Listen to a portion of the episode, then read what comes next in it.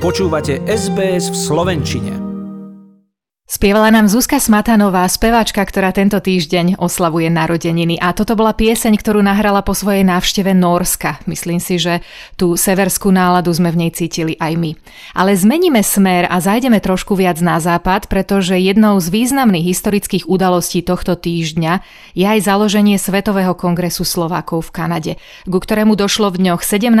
až 21. júna v roku 1971, teda presne takto pred 50 rokmi a došlo k tomu počas zhromaždenia zahraničných Slovákov v Toronte a jeho úmyslom bolo zastupovať všetkých Slovákov žijúcich na celej planéte v zahraničí. Za prvého predsedu zhromaždenie zvolilo podnikateľa Štefana Boleslava Romana, ktorý už žiaľ dnes nie je medzi nami, zomrel na infarkt v roku 1988 a možno aj jeho odchodom sa potom v tejto národovskej slovenskej iniciatíve veľa zmenilo. Ale aby sme nepredbiehali, o tomto všetkom budeme hovoriť s mojím hosťom, prezidentom Kanadskej obchodnej komory pánom Jozefom Burzom. Dobrý deň. Dobrý deň. Mnohí naši poslucháči Štefana Romana poznali, mnohí mali aj väzby so Svetovým kongresom Slovakov v Kanade. Môžete nám o tejto organizácii povedať trošku viac? V akých časoch vznikla a s akým úmyslom? Svetový kongres Slovákov bol do určitej miery odpovedou na rok 1968, kedy vlastne vojska Varšavskej zmluvy obsadili Československo a vznikla potreba eh, urobiť niečo na celosvetovej úrovni, preto v roku 1970 bol prípravný výbor Svetového kongresu Slovákov v New Yorku, v roku 1971 v Toronte. Išlo o to, že Slováci boli relatívne rozdrobení v rôznych krajinách a boli niektorí oddelení nielen krajinami, ale aj náboženstvom zameraním buď boli Čechoslovakisti alebo Slovakisti pre samostatné. A bolo potrebné, aby získala táto organizácia nová nejakú váhu medzinárodnú, urobiť niečo jednotné, čo by naozaj pred ostatnými krajinami a organizáciami reprezentovalo Slovensko v zahraničí, alebo slovenský, dáme povedať, odboj do určitej miery to bol prezidenta bol zvolený Štefan Boleslav Roman. Myslím, že nebol nikto iný, kto mi mohol lepšie túto funkciu vykonávať. Bolo to vzhľadom k tomu, že Štefan Boleslav Roman bol človek, ktorý v podnikateľskom prostredí najviac znamenal, sa najviac presadil počas eh, celých dejinách Slovenska. Bol známy nielen v podnikateľských kruhoch, ale aj v cirkevných a politických kruhoch. Dokonca ako zaujímavosť bolo, že jeho poradcom bol v určitý čas eh, Richard Nixon, ktorý sa neskôr stal prezidentom Spojených štátov amerických. Takže bola to osobnosť, ktorá mala nepoverovateľne väčšiu možnosť presadiť záujmy ako ktokoľvek iný, aký ktorýkoľvek iný Slovák. Môžeme si o pánovi Romanovi povedať trošku viac? Ja som si zistila cez internet, že odchádzal zo Slovenska, keď mal 16 rokov, odchádzal za lepším životom a to bolo ešte pred začiatkom druhej svetovej vojny v roku 1937. Môžete nám trošičku viac priblížiť jeho odchod a príchod do Kanady? Bolo to celkom zaujímavé, vlastne Štefan sa ani nejak pôvodne nechcel vysťahovať alebo odísť do Kanady, ale jeho starší brat Juraj s manželkou chceli odísť do Kanady, pričom otec povedal, že OK, že môže, povolím to, ale keď zoberie aj mladšieho brata Štefana. Takže v máji 1937 odišiel Štefan so svojím starším bratom Jurajom a jeho ženou do Kanady. Čo je na ňom zaujímavé, že on sa pracoval, študoval jazyky a dokončoval si školu, pracoval v rôznych funkciách v zlievárni, v General Motors, na farmách a venoval sa aj krajinskému spolku. Dokonca jedinú ženu, Betty Gardoňovú, spoznal na ochotníckom divadle. Taktiež sa venoval národoveckým veciam, pracoval ako redaktor mesačníka Slovak Voice a bol od 44. podpredseda Kanadskej slovenskej ligy, že práve táto multiaktivita ho predurčovala, aby sa stal úspešným nielen v tej biznis sfére, ale aj v tej národoveckej. A kým sa dostaneme do tej národovedeckej sféry, ako prišlo k tomu jeho podnikaniu? Pretože z neho sa stal miliardár, ako internet uvádza, uránový kráľ. Štefan Roman sa venoval viacerým veciam s tým, že boli tam aj investície do podnikov zamerané na nerastné suroviny. V roku 1946 v januári začal podnikať so svojím švagrom Concord Mining Syndicate čiže začali investovať a hľadať hodné ložiská. Začiatkom 50. rokoch kúpil pri Elliot Lake eh, náleziska, neskôršie najvýznamnejšie náleziska uránu a založil spoločnosť Denison Mines Limited. Aby bolo eh, každému jasné, v tom čase urán bol mimoriadne dôležitou surovinou, nakoľko začala studená vojna. Američania vyvinuli prvú atomovú zbraň, na to jadrovú bombu Rusi, neskôr prvú vodíkovú NATO Rusi. Preto organizácia pre atomovú energiu USA v roku 50 až 52 20 násobila rozpočet a kanadská vláda dovolila, aby aj súkromné spoločnosti ťažili urán a zaviazala Kanadu, že do roku, myslím, oktobra 59 bude vykopovať všetok urán. Takže bolo to zvláštne obdobie a práve na správnom mieste sa nachádzal vtedy Štefan Roman, ktorý vlastne pri Elliot Lake eh, našiel najväčšie náleziska uránu a táto ťažba postupne vlastne naberala. Nebolo to jednoduché, mal problémy aj stihnúť, dokedy Američania vlastne musel do nejakých troch mesiacov, dokonca dva mesiace bol v sklze. Nebolo to jednoduché, bolo tam chýbala infraštruktúra, bolo potrebné aj vytvoriť dedinu a tak ďalej, kde tí ľudia majú bývať. Takže bolo to spojené aj s veľkým stresom, ale hovorím, urobil to a práve táto činnosť ho vyviezla do výšin. Stal sa vlastne najbohatším podnikateľom v tom banskom priemysle, ale čo bola jeho veľká výhoda, tak stále pokračoval aj v tej oblasti tej národoveckej aj náboženskej, aby poslucháči vedeli, bol zapálený grécko-katolík, a loboval za vytvorenie eparchie gréko-katolíckej v Kanade, loboval v Ríme, aj finančne podporoval katolícku církev a už 1963 mu pápež Ján 23. udelil rad veliteľov rytierov svätého Gregora Veľkého. On sa dokonca stal e, laickým delegátom na druhom vatikánskom koncile, čo bol vôbec najvýznamnejší medzník v dejinách katolíckej cirkvi od konštantínovských čias. Ako sa miliardár, baník, podnikateľ dostane k svetému otcovi do Ríma? Tak ono to bolo spojené práve už tou podporou tej grekokatolíckej cirkvi aj cirkvi. Bolo to spojené aj s tým, že loboval za vytvorenie, stretával sa v Ríme s rôznymi kardinálmi a ako laik sa zúčastnil v 62. práve rok ešte predtým, ak dostal to vyznamenanie druhého vatikánskeho koncilu konkrétne 3. a 4. zasadnutia a práve tam bola veľmi silná tá lobovacia politika. Poslucháči vedia, že aj vytvoril chrám, katedrálu v Kanade, ktorá je zväčšeninou kostola vo Veľkom Ruskove, ktorú neskôr v 84. priamo Ján Pavol II. Čiže on dostal od pápeža Jána 23. nie, ak si niektorí myslia, že on spoznal najprv pápeža Jána Pavla, takže on bol veľmi aktívny v týchto kruhoch a taktiež sa zaslúžil o vytvorenie ústavu svätého Cilia a metóda v Ríme, ktorý je momentálne už nazvaný ako pápežský. On doslova predbehol svoju dobu, musel byť veľmi zmýšľavý a šikovný. Veľmi skromný Slovak od Trebišova sa vypracoval na jedného z najdôležitejších Slovákov, podnikateľov v slovenskej histórii.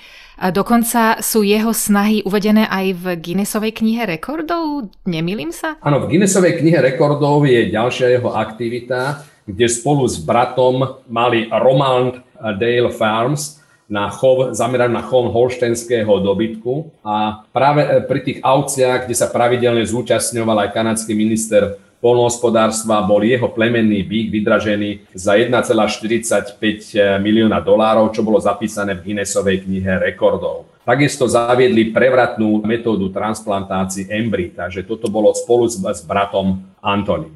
Bolo toto všetko, o čom teraz hovoríme, dôvodom, prečo si ho zahraniční Slováci zvolili za svojho predsedu v Svetovom kongrese Slovákov?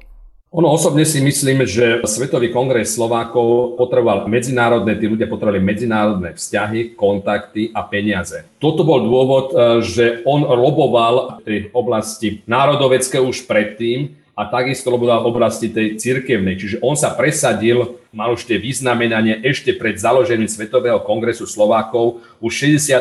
mal čestný doktorát v Univerzite St. Francis, University of Antigonish a v 68. na čestný doktorát University of Toronto, čo je jedna z najvýznamnejších svetových univerzít. A práve to jeho financie boli a kontakty dôvodom, prečo jednomyselne on bol zvolený za prezidenta. Aby ste vedeli poslucháči, že v 60. rokoch bol jeho majetok odhadovaný jeho firiem na 60 až 70 miliard dolárov vtedajších. Takže bolo to niečo, čo bolo neporovnateľné s inými, by som povedal, kandidátmi a podnikateľmi. Mm-hmm. Áno. Musím o vás prezradiť, že vy pripravujete o Štefanovi Romanovi aj knihu, takže ste určite jeho život študovali, aj ste sa museli rozprávať s niektorými jeho rodinnými príslušníkmi. Čo si želal a o čo sa svojou prácou snažil? Podstate, keď založil Svetový kongres Slovákov, tak chcel pomáhať slovenskému národu, aby sa stal slobodným a rovnoprávnym s ostatnými národmi. A to bola taká hlavná snaha, samozrejme ohľadom ďalšia bola v tej grekokatolická církve, kde sa mu podarilo vytvoriť tú eparchiu. V 76., čo bolo veľmi významný medzník, dostal slovenskú otázku aj na fórum Európskeho parlamentu v Štrásburgu a slovenskú delegáciu pre zájmovosť predstavil syn posledného cisára Rakúsko-Uhorska arcivojvoda Otto von Habsburg. Takže to jeho lobovanie malo naozaj aj veľký účinok. Na zasadnutiach pravidelne ako e, hostia a speakery boli aj americkí kongresmeni, aj kanadskí e, bývalí prezidenti dávali, alebo aj súčasne napríklad Johnson dával pozdrav k Svetovému kongresu Slovákov. Takže malo to naozaj medzinárodný význam. Nadviazali e, Svetový kongres styky s veľvyslanectvami z Rady Európy v Štrásburgu, Európskou konferenciou v Kolíne so Svetovou stolicou a zúčastňovali sa ako pozorovatelia aj na zasadnutiach Helsinskej konferencie. Že e, nabral to úplne iný, z takého toho miestneho, regionálneho významu to malo celosvetový význam. On sa nakoniec toho samostatného Slovenska nedočkal, pretože nedočkal sa dokonca ani pádu železnej opony, pretože zomrel v roku 1988 na infarkt, ako som spomínala. Čo sa potom dialo v kongrese a kde sa snahy Štefana Romana nachádzajú dnes? Štefan Roman umrel v marci 1988, bolo to veľmi nečakané, lebo však eh, mal mať tesne pred 67 narodeninami s tým, že Svetový kongres Slovákov e, neskôr zastupoval, alebo na jeho odporúčanie, Marian Šťastný, známy hokejista, ale vlastne Marian Šťastný nebol tak e, finančne, by som povedal, zabezpečený, aby tú úroveň udržal. Nakoľko z zasadnutia Svetového kongresu Slovákov sa nachádzali na najlepších adresiach v hoteloch, aby to bolo v hoteloch Hilton alebo v nejakých iných známych e, strediskách, Svetový kongres nemal len tie generálne zasadnutia, ale tam spadali aj štipendijné akcie, kde dával rôzne peniaze k tým, ktorým písali o Slovensku, autorom, zakupoval a daroval univerzitám a verejným knižniciam na západe veľký počet kníh a publikácií o Slovensku, organizoval Svetový kongres aj svetové stretnutia mládeže. Takže bol to pokračovateľ uh, Marian Šťastný, ale nebol tá, tá úroveň, o niečo išla hlavne k tým finančným dôvodom dole. A neskôr uh, vlastne po sametovej revolúcii a vznikom samostatného Slovenska, tak e, ten samotný hlavný zmysel už bol naplnený. Svetový kongres sa neskôr preniesol z Kanady do USA a neskôr, tak aj by som povedal, tak významne stratil na význame, nakoľko tam boli aj rôzne iné tendencie a samotní Romanovci už aj sa nevenujú, už nie sú v Svetovom kongrese Slovákov. Takže tá myšlienka bola na, úspešne naplnená, takže asi takto. Žijú ešte niektorí z jeho rodinných členov? Tak Štefan Roman má 7 e, detí, všetky žijú. Najviac jeho najstarší syn Steven sa venuje aj miningu, čiže kupovaniu a banictvu. S tým, že e, mal 7 detí a najstaršia, ktorá prevziala e, jeho firmu Denison Mines, bola Helen Roman Barber. Takže mal 3 céry a 4 synov všetci žijú a manželka, ktorá, s ktorou sa zobral v roku 45, umrela v roku 2017. Takže Betty alebo Alžbeta Gardon. Iba teraz nedávno. Áno. No bol to vizionár, ja som veľmi vďačná za vaše spomienky. Vy o Štefanovi Romanovi chystáte aj knihu, môžete nám o nej niečo viac povedať? Kniha sa, sa chystá z spolupráci s Úradom pre zahraničných Slovákov. Samozrejme, e, ja nie som autor klasický, ja som len e, vlastne vedúci tej skupiny, nakoľko potrebujeme e, súčinnosť viacerých ľudí. Kniha bude rozdelená do takých štyroch základných sekcií. Podnikanie v oblasti banského priemyslu. Pre zaujímavosť, on e, podnikal aj v iných oblastiach, čiže vlastnil aj najväčšie náleziska uhlia v Kanade, druhú naj, určitý čas druhú najväčšiu pekáreň. V USA venoval sa aj investičným činnostiam v iných e, komoditách alebo v, vo financiách. Ďalšia kapitola, taká veľká, bude venovaná grécko-katolíckej cirkve. Pre zaujímavosť, asi poslucháči nevedia, že ten kostol, ktorý bol postavený v Mergheme, to je vedľa Toronta, má najväčšie zvony v Kanade a odliali ju to aj tá spoločnosť, ktorá odlievala e, zvony v, v Notre Dame. Tretia kapitola bude Svetový kongres Slovákov, tá významná, takže tam sa urobí prierez. A štvrtá bude tie zaujímavosti, to znamená chov holštenského e, dobytka, Richard Nixon ako jeho poradca a niektoré ďalšie zaujímavosti. Napríklad napísal knihu Responsible Society, zodpovedná spoločnosť sporu s Eugenom Leblom. Eugen Lebel bol žid, takže veľa ľudí poukazovalo, že mal, bol semitista a práve táto vec je v protiklade tým. Takže urobil tú knihu, ktorá bola v 83. aj preložená do slovenského jazyka, čiže zodpovedná spoločnosť. Túto knihu chceme pripraviť do konca roka 2021. Štefan Boleslav Roman celý svoj život podporoval boj Slovákov za slobodu a štátnu samostatnosť. Dostal viacero vyznamenaní na Slovensku, mu tento rok vyšla aj známka, pretože sme si skôr v tomto roku, myslím si, že to bolo v apríli, pripomenuli z té výročie jeho narodenia. Nože kým vyjde aj kniha, som rada, že sme o Štefanovi Romanovi, ako aj o Svetovom kongrese Slovákov, ktorého 50. výročie vzniku si dnes pripomíname, mohli hovoriť s prezidentom Kanadskej obchodnej komory pánom Jozefom Burzom. Veľmi pekne ďakujem ďakujem za rozhovor. Ďakujem a ešte by som chcel podotknúť, že okrem známky vyšla aj pamätná minca. Páči sa mi? Zdieľajte, komentujte, sledujte SBS v Slovenčine na Facebooku.